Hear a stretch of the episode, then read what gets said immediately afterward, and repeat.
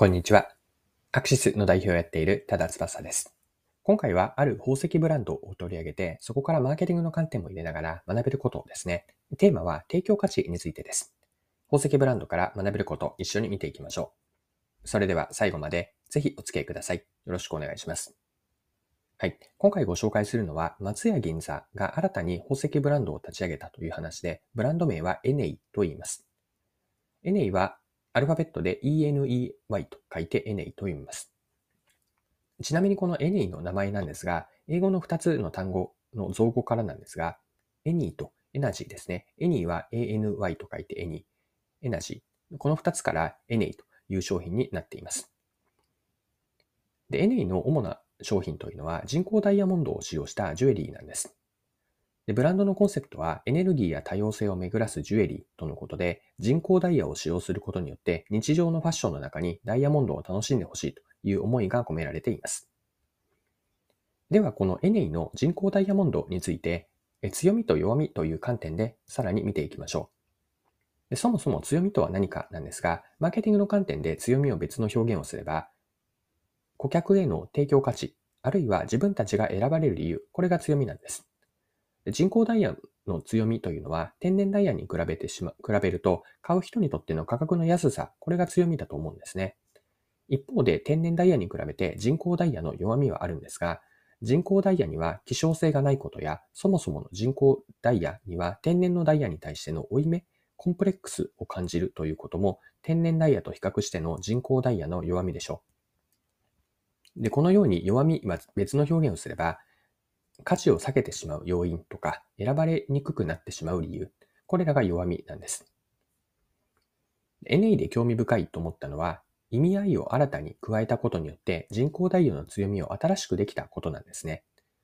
で、これは NA の事業担当者の対談記事で語られていたことなんですが、対談記事の中から一部抜粋して読みますね。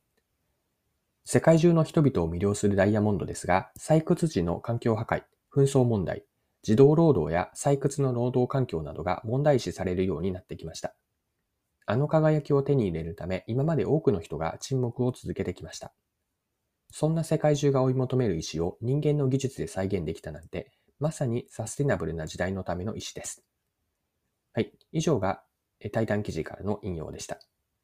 天然ダイヤでは天然資源の採掘とダイヤ製造プロセスにおける不都合な真実があるわけなんですね。しかし人工ダイヤでは環境負荷は小さく人権問題も起こさないので、エシカル、まあ、倫理的な意味とか SDGs ですね、持続可能な開発目標ですが、これらの観点から人工ダイヤの大魅力が高まるわけです。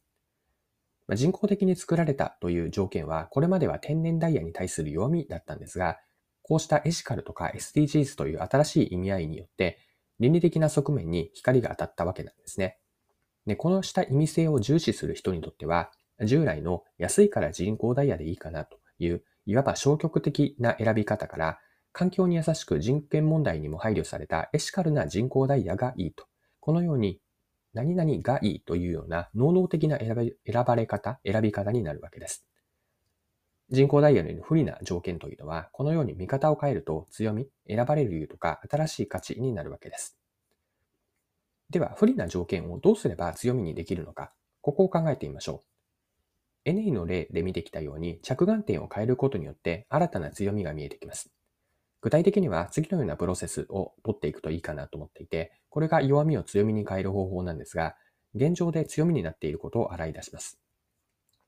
そしてそれを弱みとみなさずに、まずはフラットに特徴を整理していきます。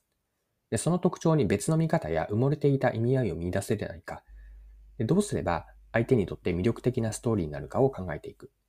で、これを NA の場合に当てはめれば、人工ダイヤへの追い目ですね。これは天然ダイヤより希少性がなく安物のイメージというのがどうしても人工ダイヤにつきまとっていたわけですが、それは一旦置いておき、人工的に作られるという特徴だけをフラットにまずは捉えたわけです。そこから採掘とか製造プロセスにおける天候ダイヤの、天然ダイヤの負の側面がないことに着目し、エシカルとか SDGs という意味合いを持たせたんです。で、これによって天然ダイヤにはない人工ダイヤならではの価値が生まれたんですね。はい。では最後にですね、この価値についてマーケティングの観点から掘り下げてみたいんですが、商品サービスからお客さんや利用者への提供価値は、これから言う2階建て、2つに分けて、まあ、上下に分けて捉えると良いかなと思っていて、これが2階建ての提供価値と私が呼んでいるものなんですが、1階部分は基本的な価値、例えば機能とか、そういった価値なんですね。2階部分は何かというと、付加価値なんです。今の1階の基本価値と2階の付加価値というのを今回の宝石ブランドのエニーに当てはめれば、1階の価値というのはジュエリーとしてのダイヤの美しさです。で2階部分の付加価値なんですが、ここまで見てきたようなエシカルな価値のことなんですね。環境負荷が小さく人権を大切にしている姿勢に共感できて、身につけていて肯定感が高まったりとか、こう、誇りに思えるような感情的な価値。これが付加価値2階部分なんです。2階建ての提供価値のポイントは、1階部分がベースになっていることなんですね。えつまり、2階の付加価値は1階という基本的な価値があってこそなんです。で、エネイにこれを当てはめると、ジュエリーとしての美しさやおしゃれ感などの魅力があって、初めて2階のエシカルな価値も評価されるわけです。で、このように、これが最後の残しておきたいメッセージなんですが、提供価値は1階と2階のように分けて考えてみる。1階の基本基本的な価値は何か。2階部分の付加価値は何か。このように価値を2つに分けて解像度高く見ていくと、着想が広がったり、何かお仕事でのヒントになるかなと思っています。今回も貴重なお時間を使って最後までありがとうございました。それでは今日も素敵な一日にしていきましょう。